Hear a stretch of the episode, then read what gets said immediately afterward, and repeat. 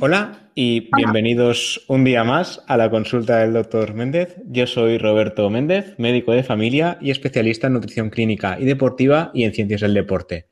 Habitualmente aquí hablamos de medicina, de nutrición, de deporte, pero desde hace poco he empezado a hacer también entrevistas. De hecho, esta sea la segunda entrevista que hacemos para el podcast y hoy hablaremos también de nutrición, pero de psicología y nutrición con Berta. ¿Qué tal, Berta? ¿Cómo estás? Hola, buenas. Pues bueno, primero que nada, encantada y gracias por, permitirme este ratito de, poder hablar.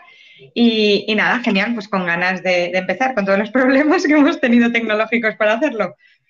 Pues sí, antes un poco de récord hemos estado como media hora intentando conectar el micro y la aplicación y demás, pero bueno, por lo menos lo hemos conseguido. Y nada, en primera instancia, Berta, que es Saborea tus emociones en Instagram, que luego daremos un poquito de spam de valor. Eh, cuéntanos un poquito quién eres, cómo te planteaste ser psicóloga y cómo te planteaste ser psicóloga especialista en, en nutrición. Bien, pues bueno, eh, como bien has dicho, soy psicóloga eh, y sí que es cierto que durante, desde que acabé la carrera hasta ahora me he dedicado a diferentes ámbitos de la psicología y sí que es verdad que siempre han ido más enfocados al ámbito social. Eh, y desde hace poquito más de un año estoy en consulta privada y sí que estoy pasando consulta con nutricionistas el empezar un poquito con este ámbito, pues bueno, fue porque eh, yo era paciente de Raquel, que es eh, la nutricionista de Castellón con, la que paso consulta y luego también paso con otra Nutri. Y, bueno, yo era paciente suya y sí que es verdad que encontraba determinadas dificultades eh, a nivel mental en la pérdida de peso, ¿no? Porque al final, pues a lo mejor iba, podía ir una semana a la consulta muy contenta con los resultados y con los avances a lo mejor que había podido hacer, me subía a la báscula y ya, mm, si el numerito de la báscula no se correspondía con lo que en mi cabeza tenía que ser, parece un poco como que, se iba todo al traste y, me sentía fatal, ¿no? Y, aparecía eh, mi voz crítica un poquito a dar por saco, como que si lo hubiera estado haciendo fatal, ¿no? Cuando justo antes de subirme a la báscula y toda la valoración con la nutricionista había sido muy adecuada. Y entonces eso ya me llamaba la atención, ¿no? el cómo eh, simplemente por subirme a la báscula me estaba cambiando la opinión del trabajo que había hecho. Luego también, por ejemplo, el prohibirme alimentos, ¿no? Y al final me prohibía un alimento determinado y de repente empezaban a aparecer unas ganas locas de comer solo ese alimento y no un poquito, ¿no? Sino mucha cantidad, ¿no? Entonces, pues claro, de, empezar a ver todas estas conductas que, que, me llamaban mucho la atención, ¿no? Porque yo decía, bueno, sí, yo en teoría supuestamente no tengo ninguna relación alterada con la alimentación ni con mi cuerpo, ¿qué está pasando para que, para que todo esto eh, se me esté disparando tanto, ¿no? Entonces, pues empecé a leer y tal y, descubrí la psiconutrición, ¿no? Que es el abordaje eh, de la psicología eh, de forma conjunta con, con la nutrición. Entonces me formé en ello, que también se conoce como psicología de la alimentación, y, luego ya, pues sí que es verdad que va muy encadenado con los trastornos de la conducta alimentaria y, también me especialicé en ello, que acabo ahora en abril. Me queda nada, el final, el tramo final. Y, entonces, pues por eso, ¿no? Y al final, pues sí que es cierto que toda la experiencia eh, del pasado en, el ámbito social, pues también la, puedo incluir en la consulta privada, que sinceramente es algo que nunca me había planteado dedicarme y creo que, en ese sentido pues eh, se puede hacer un buen trabajo, ¿no? Al haber tocado otras áreas muy diferentes a la que estoy ahora. Pues sí, como comentabas, eh, no, no, hay por qué tener una mala relación con la comida para que pasen estas cosas. De hecho, eh, está descrito en varios estudios que de cuando nos o sea, no solo en la alimentación, sino en cualquier cosa, si nos dicen no pienses en esto, enseguida empiezas a pensar en esto y además más de lo que solías pensar anteriormente. Y esto a nivel de alimentación, cuando ya se convierte en algo patológico, ya es cuando hablamos de trastorno de la conducta alimentaria, que precisamente hoy te he traído al podcast para hablar de eso. En este caso, la relación entre el ayuno intermitente y los trastornos de la conducta alimentaria. Hace poco yo hice una entrevista, bueno, hace poco, esto se, se publica unas semanas después de esto, pero hace, hace unas semanas, en este caso, hablé del ayuno intermitente, en este caso en el deporte, en el podcast de Diario Runner, y ahí comentamos un poquito que el ayuno intermitente tiene muchos beneficios, no ha demostrado ser mejor que otras técnicas para perder peso, pero que como todo no es para todo el mundo. Y de hecho, una de las contraindicaciones en este caso, aparte pues lo típico de embarazo, lactancia, gente mayor, gente con algún tipo de cáncer que aún no está estudiado, una de las contraindicaciones puras y duras es un trastorno de la conducta alimentaria, porque lo que puede hacer es empeorarlo. Entonces, a mí me gustaría saber qué opinión tienes sobre esto y qué experiencia has tenido tú con el ayuno intermitente y los trastornos de la conducta alimentaria. Vale. Eh, pues a ver, claro, a mí, primero que nada, me, resulta muy interesante eh, destacar, ¿no? Eh, porque tú comentas, está contraindicado totalmente para personas que, sufren un trastorno de la conducta alimentaria porque al final puede agravar los síntomas, ¿no? Sí, totalmente correcto y, tal cual es, ¿no? Pero para mí lo importante es destacar que antes de llegar al trastorno de la conducta alimentaria, porque parece que el trastorno de la conducta alimentaria básicamente es eh, cuando hay un diagnóstico, ¿no? Y muchas veces el diagnóstico se hace cuando realmente la conducta se ha agravado tanto que la vida eh, de la persona eh, corre peligro, básicamente, ¿no? está en un estado muy deteriorado de salud y se tiene que hacer un ingreso o se tiene que hacer determinada intervención que al final pues hace que se haga el diagnóstico, ¿no? Pero tenemos que tener en cuenta que muchísimo antes de llegar a ese punto, y cuando digo muchísimo, eh, pueden pasar muchos años incluso, eh, eh, la sintomatología ya estaba.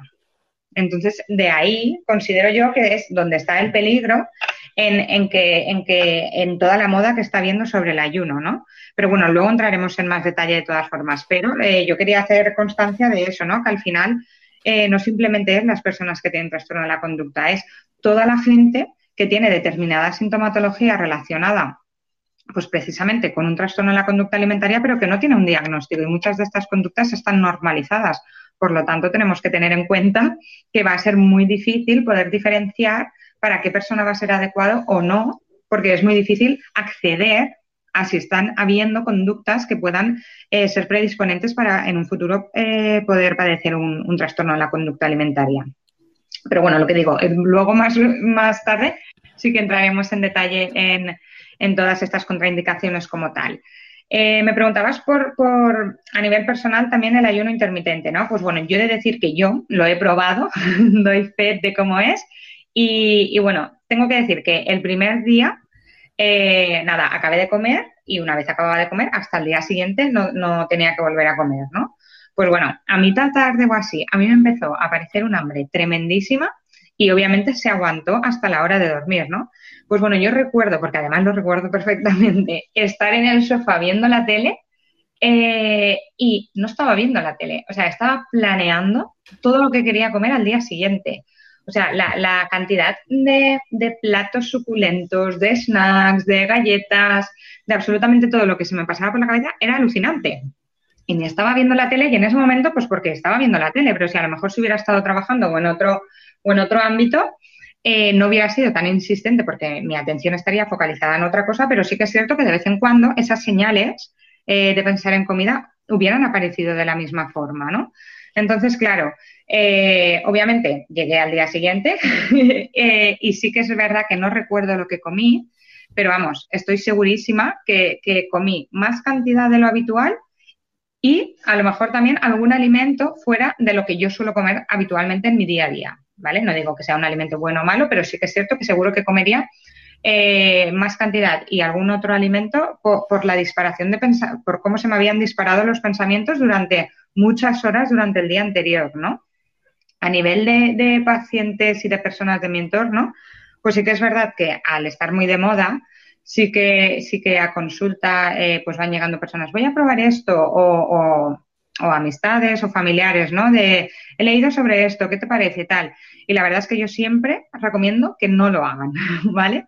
Eh, ¿Por qué? Pues bueno, soy consciente de todos los beneficios que, tiene y que muchos profesionales de la salud, ¿no? Pues dais esos beneficios y, no soy yo nadie para ir en contra de los estudios que han demostrado los, los, los beneficios que pueda tener. Pero eh, vuelvo a lo mismo de antes, ¿no? No sabemos realmente eh, la persona que puede tener una mala relación con la comida o con su cuerpo o con el deporte, por ejemplo, ¿no? Entonces, claro, sí. Eh, eh, o sea, partimos de la base de que admitir que se tiene esta, esta mala relación es muy complicado. Yo en, mi consulta me encuentro muchas veces que viene, viene la persona y hay una dificultad enorme en poder expresar eh, esas dificultades o esa problemática que, encuentra en su vida relacionado con la alimentación. Y estamos hablando de una consulta de psicología dentro de un centro de nutrición. Es decir, que tenemos claro a lo que vamos, ¿no? Pero, eh, ¿qué ocurre? Que como es un tema tan tabú, pues al final se lleva muy en silencio y nadie sabe nada. Entonces, hasta estando con una psicóloga especializada con el tema y que al final estás yendo por ese motivo, nos da vergüenza y nos cuesta expresarlo. Entonces, si en ese contexto cuesta expresarlo, ¿cómo vamos a, mm, de forma tan abierta, divulgar eh, todos los beneficios del ayuno, habiendo muchas personas que pueden tener esta sintomatología y que son más de las que creemos y esperamos, eh, porque está, es, algo muy normalizado el poder presentar eh, eso, pues una mala relación con la comida o, con, nuestra figura, que al final no sabemos quién la tiene y quién no. Y para poder entrar en quién tiene eh, esta mala relación, pues a lo mejor hace falta mucho. Entonces, simplemente con una valoración no podemos saber la persona que si puede ser el, ayuno intermitente un factor predisponente para al final eh, desarrollar el TCA. ¿Vale? Entonces creo que esa es la parte, perdón, la parte con la que nos tenemos que quedar, que no sabemos quién tiene y quién no tiene esa mala relación con la comida, ¿no? Y al final lo que, lo que tú decías también al principio cuando yo comentaba mi caso cuando iba a la nutrición, es que además no simplemente es tener una mala relación con la comida, al final es que una mala relación con la comida se puede desarrollar y de hecho muchas veces se desarrolla eh, simplemente realizando una dieta. Entonces, claro, al realizar una dieta estamos realizando restricción, estamos realizando compensaciones y esto va a ser lo que va a alterar nuestra relación con la comida y lo que puede hacer que en un futuro no sepamos gestionar determinadas situaciones que antes sabíamos o que gestionamos otras situaciones por medio de la alimentación. Entonces, al final, el ayuno intermitente puede eh, llevarnos a esto sin darnos cuenta, porque, insisto, no, las personas que eh, puedan presentar dificultades en este aspecto no llevan un cartel y lo, y lo van gritando a los cuatro vientos, ¿no? Sino que es algo que lo llevan muy para adentro y que muchas veces ni siquiera las personas de su entorno lo saben. Claro, aquí lo, que intentas decir, entiendo yo, es, es, que no sabes lo que es primero el huevo o la gallina, no sabes si primero tenía la mala relación y por eso habría que contraindicar el ayuno, o que el ayuno incluso puede despertar algo que ya estaba o algo que ya estaba normalizado en este caso, que hay gente que ya hace determinadas conductas y no, no es un diagnóstico al uso o sí que lo sería, pero no están diagnosticados, pero como no tienen tan normal en su vida, no le han dado la importancia que requiere en este caso. Luego, otra cosa interesante que también has dicho es el tema este de el que el primer día que lo hiciste tú, solo hacías que pensar en lo que ibas a comer y que además comiste de más al día siguiente cuando realmente no tienes una, una mala relación con la comida como tal. Y esto ya, de hecho, ya, se, ya hace muchos años que se describió. Hace poco tuve que hacer un artículo en el periódico sobre el tema y me pareció curioso, pero ahí fue llevado un poco al extremo. En este caso fue durante la Segunda Guerra Mundial y lo que hicieron es literalmente casi, casi matar de hambre a 36 personas. Primero les hicieron una dieta normal. Bueno, normal, en el estudio ponía 3.000 calorías, que yo sí como 3.000 calorías ruedo, pero bueno, yo soy chiquitín y tampoco como mucho. Pero luego lo que hicieron es les redujeron a saco, o sea, durante 24 semanas, de 3.000 a 1.500 calorías. Y claro, una de las cosas que vieron, aparte del tema de que perdieron muchísimo peso y que llegó un momento de estancamiento a pesar de no comer mucho, es que los, los participantes, que eran todos hombres, estaban todo el rato pensando en la comida. Y además estaban días sin dormir pensando en lo que iban a comer al día siguiente y centraban su cabeza en, en comer en la comida, porque como no tenían comida disponible, su cabeza solo hacía que pensar en ello. Entonces es una reacción normal que, claro, Aquí se llevó un poco al extremo, pero que es una reacción totalmente normal del cerebro pensar en comida cuando no tienes disponible esa comida. Entonces aquí sí que podría ser un, problema. Entonces veo que tu opinión es justo lo contrario de lo que yo dije en su día en, Diario Runner, que tiene beneficios, pero claro, tú lo ves desde la perspectiva también más que has visto trastornos de la conducta alimentaria y que es un poco complicado discernir quién tiene el trastorno ya y a, quién de repente empiezas a vérselo cuando hacen este tipo de, conductas que en principio deberían ser beneficiosas, pero como ya dije yo en su día, no son para todo el mundo y probablemente debería practicarse menos de lo que se hace ahora por moda, porque es, puede ser peligroso dependiendo de, del caso.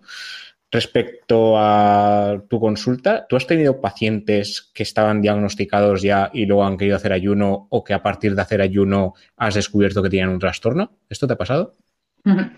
Eh, a ver, personas que hayan eh, que ya tengan el trastorno diagnosticado y que hayan querido hacerlo, ¡buah! Mm, pues te iba, te iba a decir cada semana, pero sería muy exagerado. Pero, pero sí, sí, es bastante habitual, ¿no? Porque es que al final es lo que hablamos, es una moda. Entonces, como todo lo que está de moda, nos va llegando a todas las personas. Y al final, eh, como se vende tan bien, pues todas las personas lo quieren hacer, ¿no? Entonces, claro, eh, yo siempre, siempre explico que al final es un factor de riesgo, ¿no? Eh, por suerte no me ha pasado eh, con, ningún, con ninguna paciente que llevara muy poquito con ella, ¿no? Al final me ha pasado con, personas que ya llevamos un tiempo trabajando y al final ellas también son muy conocedoras. Hablo en femenino porque es mucho más habitual el trastorno de la conducta en mujeres y yo mm, prácticamente todos son mujeres en las que trabajo con ellas. Pero al final, claro, sí que tenemos que tener en cuenta que ellas ya conocen muchísimo todas las consecuencias de determinadas conductas que le pueden eh, hacer tener una recaída, ¿no? Entonces, claro, cuando me explican esta parte, pues eh, sí que es cierto que valoramos todas las opciones y las consecuencias que ella valora que puede tener, ¿no?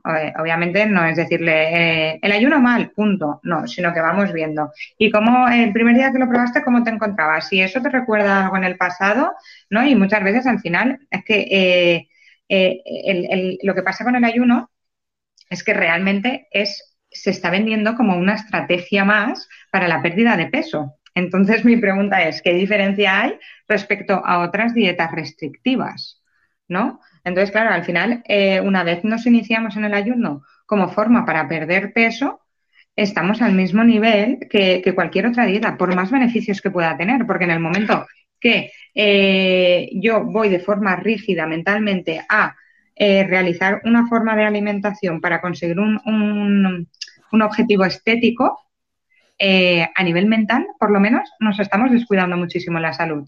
Y a nivel físico, en muchas ocasiones también. ¿no? Porque eh, si, te parece, entramos ya en cositas de en puntos que me había marcado para, comentar, ¿no? A nivel de obsesión de pensamientos, ¿no?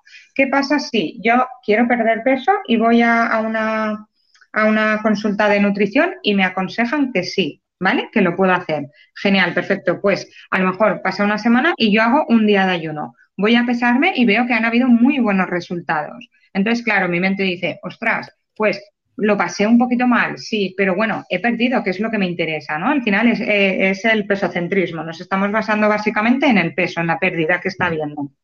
Entonces la persona la próxima semana dice, bueno, pues voy a intentar hacer dos días, aunque lo pase muy mal, porque así voy a perder más peso, ¿no? Ve que mm. vuelve a tener resultados. Entonces, eh, al final lo que está pasando es que eh, el ayuno intermitente está reforzando que nos basemos básicamente en la pérdida de peso y mientras estamos luchando con todo lo que pasa en nuestra cabecita en esos momentos en los que estamos haciendo el ayuno intermitente, a lo mejor podemos estar eh, descuidando otros aprendizajes que podríamos estar haciendo respecto a la alimentación, que al final es cuando vamos a un nutricionista es la idea, ¿no? Realizar un aprendizaje que nos pueda durar a lo largo de nuestra vida y no hacer eh, una dieta como tal que tenga un principio un fin para conseguir un objetivo y ese objetivo normalmente suele ser estético o, de peso como tal.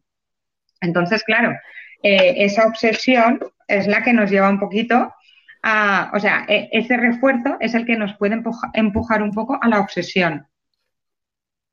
Hmm, esto, sí, eso pasa mucho Y el problema también es que aquí se enfoca mucho desde el tema de la pérdida de peso. Claro, el ayuno, aunque la venta, por llamarlo de alguna forma, porque claro, eh, hacer marketing de algo que es gratis, porque hacer ayuno es gratis, no, no estás pagando nada, ha sido por el, por el tema de la pérdida de peso, pero el ayuno es lo que dice, se ha visto muchos beneficios, pero depende de quién, hay que ver la balanza entre beneficio y perjuicio. O sea, ¿vale la pena arriesgarse, entre comillas, a hacer ayuno por el perjuicio que puedas tener de obsesionarte con, con, un sobreuso ¿no? del mismo y con que se te vaya de las manos, porque en realidad cuando explicamos el ayuno, el tema de, claro, la facilidad de uso, realmente lo que es, es, es reducir la ventana de alimentación. No es que no tengas que comer que, o, que tengas que comer menos como tal, sino que tú comes en X horas y luego el resto no comes nada. Lo que pasa es que la mayoría de veces, evidentemente, eso te lleva a comer menos porque no tienes tanta hambre entre medio. Eso es lo que dice la teoría. Yo, yo por ejemplo, sí que lo he probado alguna vez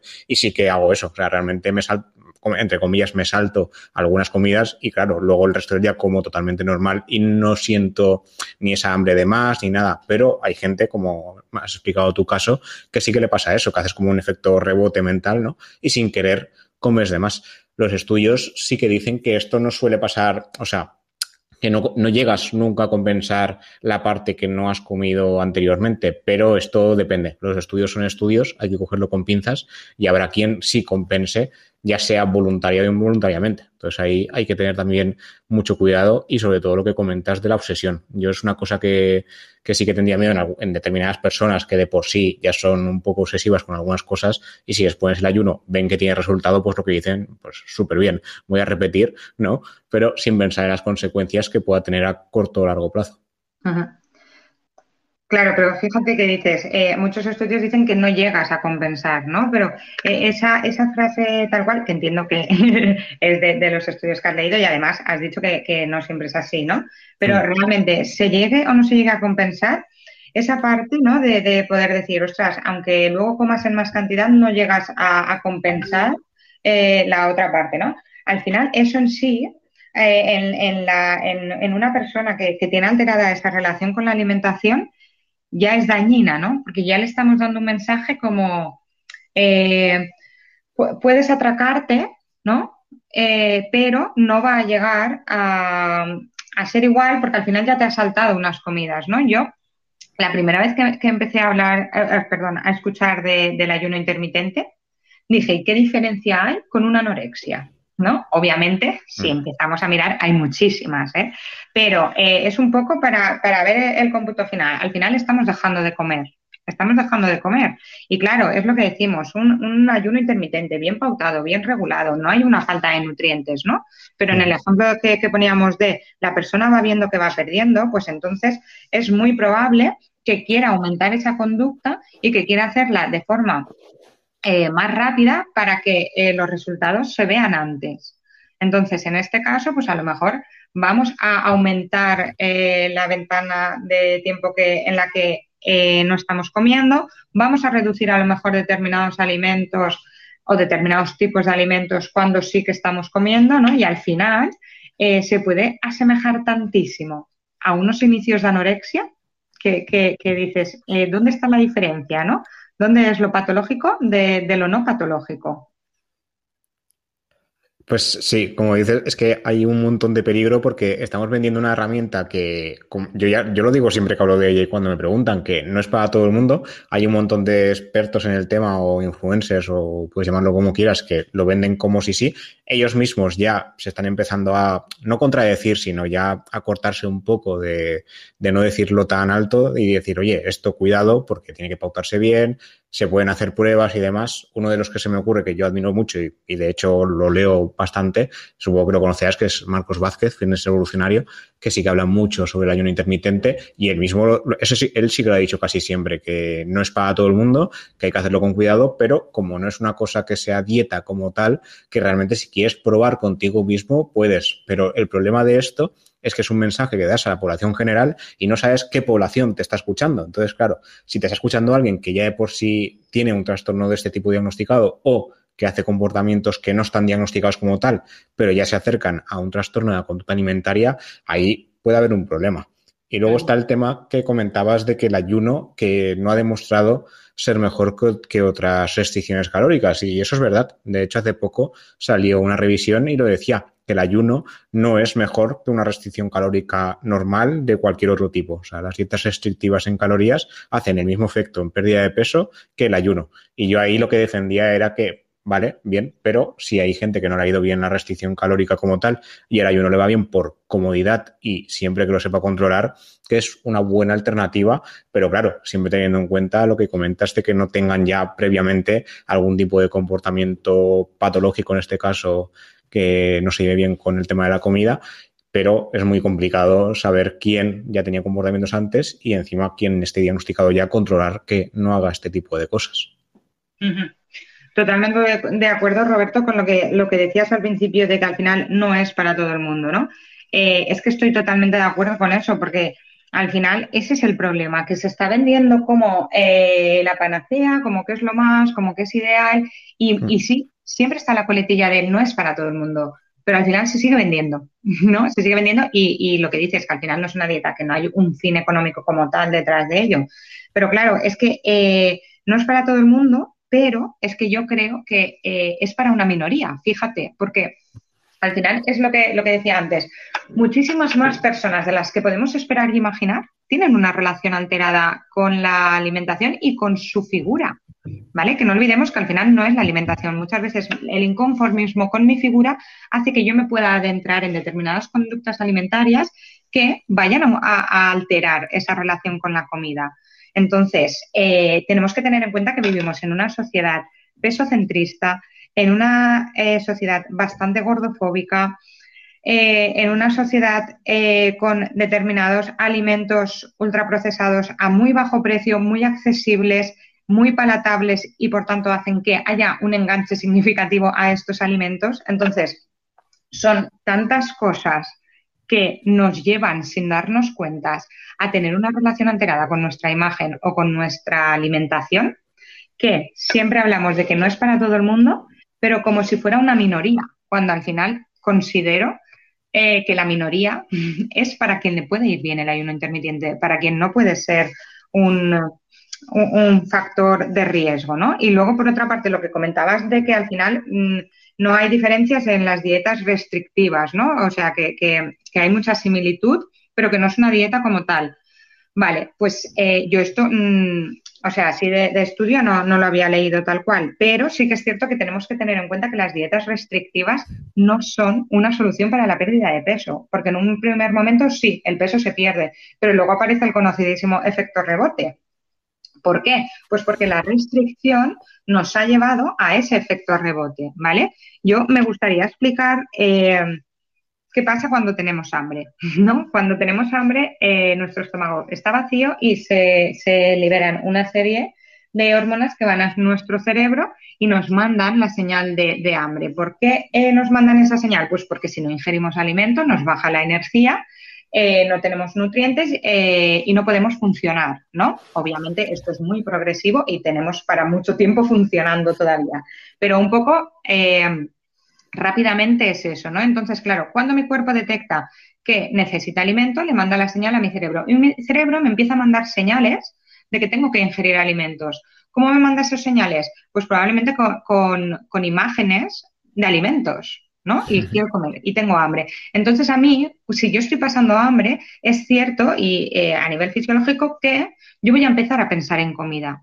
Si además de eso, el, periodo que estamos eh, sin tener hambre es hoy, perdona, sin comer y teniendo hambre es bastante largo, nos vamos a disparar eh, a pensar también en otros tipos de hambre, como podría ser el hambre emocional, el hambre hedónica, el hambre visual, el, el, hambre olfativa, ¿no? Se pueden juntar todos los tipos de hambre que hay, que hay siete en total, con, con, el hambre física, fisiológica, de que nuestro, nuestro organismo necesita esa energía, ¿no?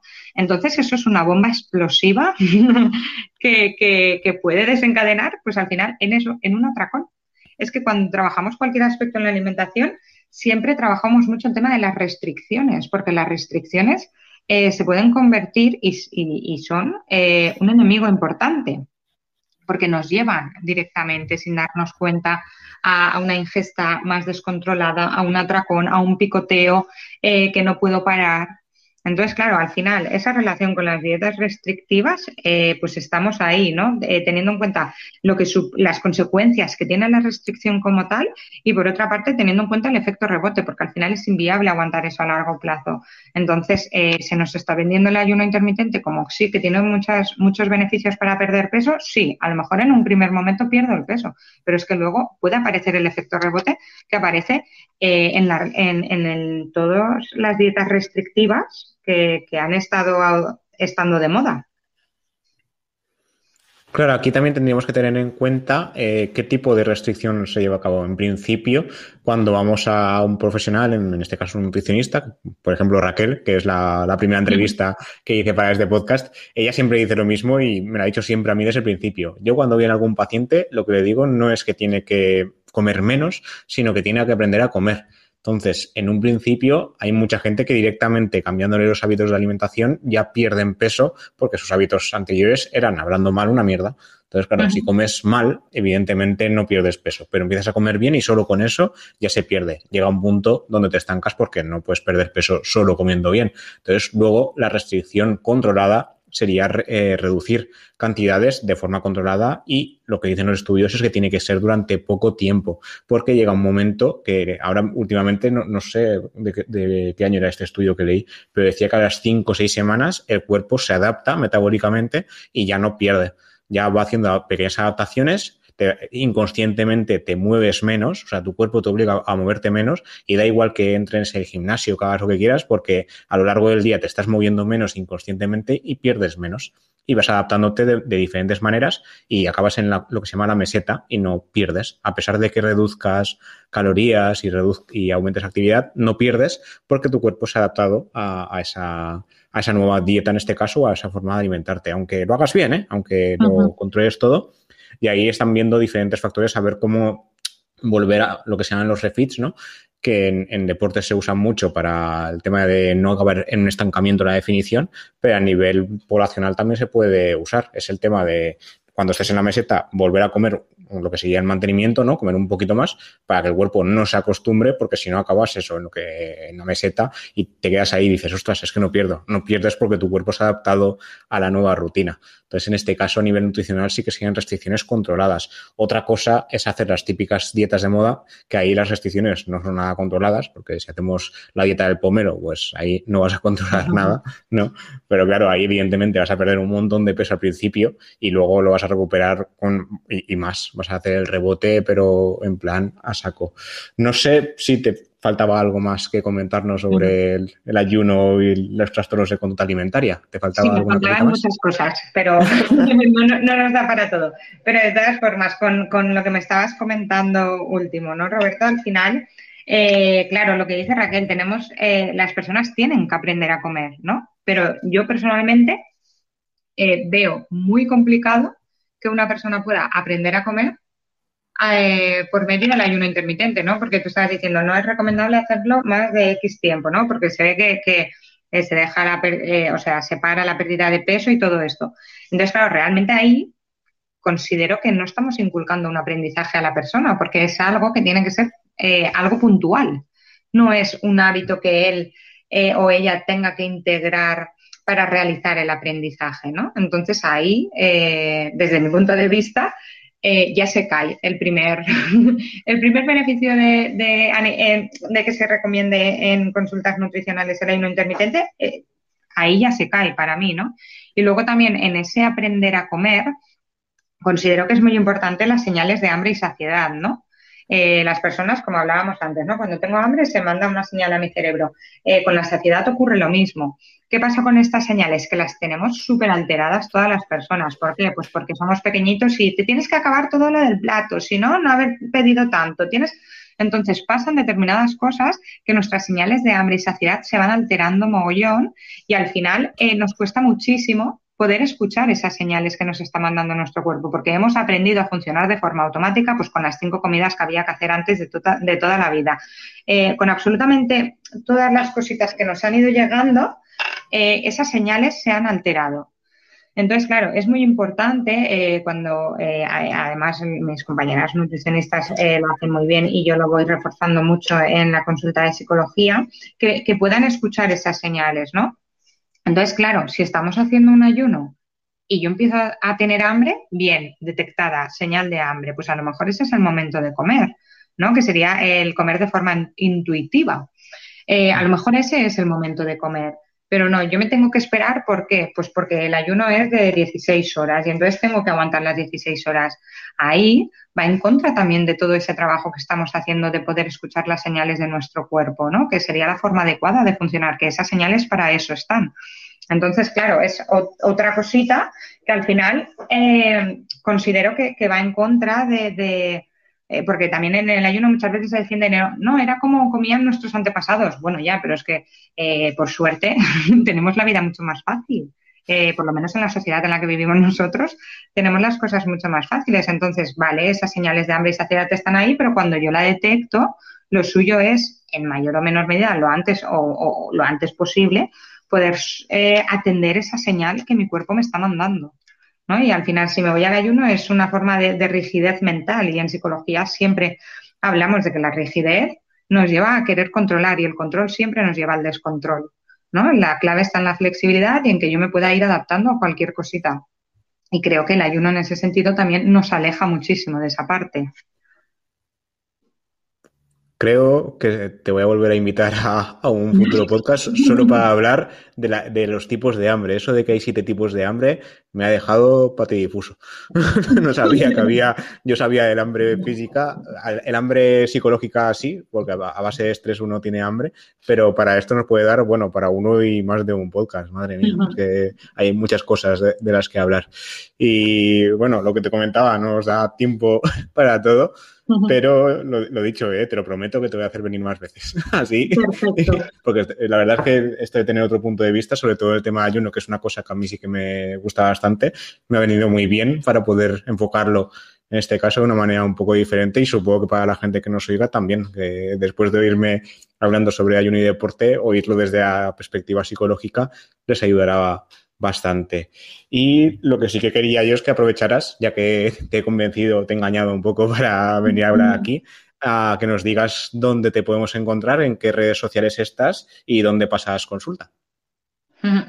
Eh, bueno, pues en, Instagram me podéis encontrar en Saborea tus emociones. Eh, intento estar bastante activa, ir poniendo contenidos, eh, pues obviamente de psicología de la alimentación, pero al final la alimentación solo es un síntoma que hay que trabajar, pero luego hay mucha base. Entonces, al final, aspectos de psicología general como pensamientos disparadores, como ansiedad, como fomento del autocuidado, que es algo en lo que me gusta trabajar a mí mucho al final eh, es un Instagram enfocado a la alimentación, pero que se trabaja en aspectos que tengas una mala relación o no con la, con la alimentación o con tu cuerpo. Creo que, te puede ayudar a, reflexionar y a ir poniendo en práctica cositas que a lo mejor antes no te habías planteado. Y luego consulta, pues eh, me podéis encontrar en Castellón con, Raquel. Eh, de Nutricado y luego en Vinaroz con Marta de Little Avocado. Y, luego también estamos online, María, que es mi compañera también psicóloga del equipo, y yo. Así que cualquier cosita por Instagram eh, nos podéis consultar lo que sea. Muy bien. Pues nada, esta es la, ha sido la segunda entrevista que espero que sea de, muchas del podcast y bueno, como siempre suelo decir, se agradece el feedback y las recomendaciones y cualquier crítica constructiva, ya sea en iBox, en Spotify o en Apple Podcast. Y nada, nos veremos en el siguiente episodio. Hasta la próxima. Gracias.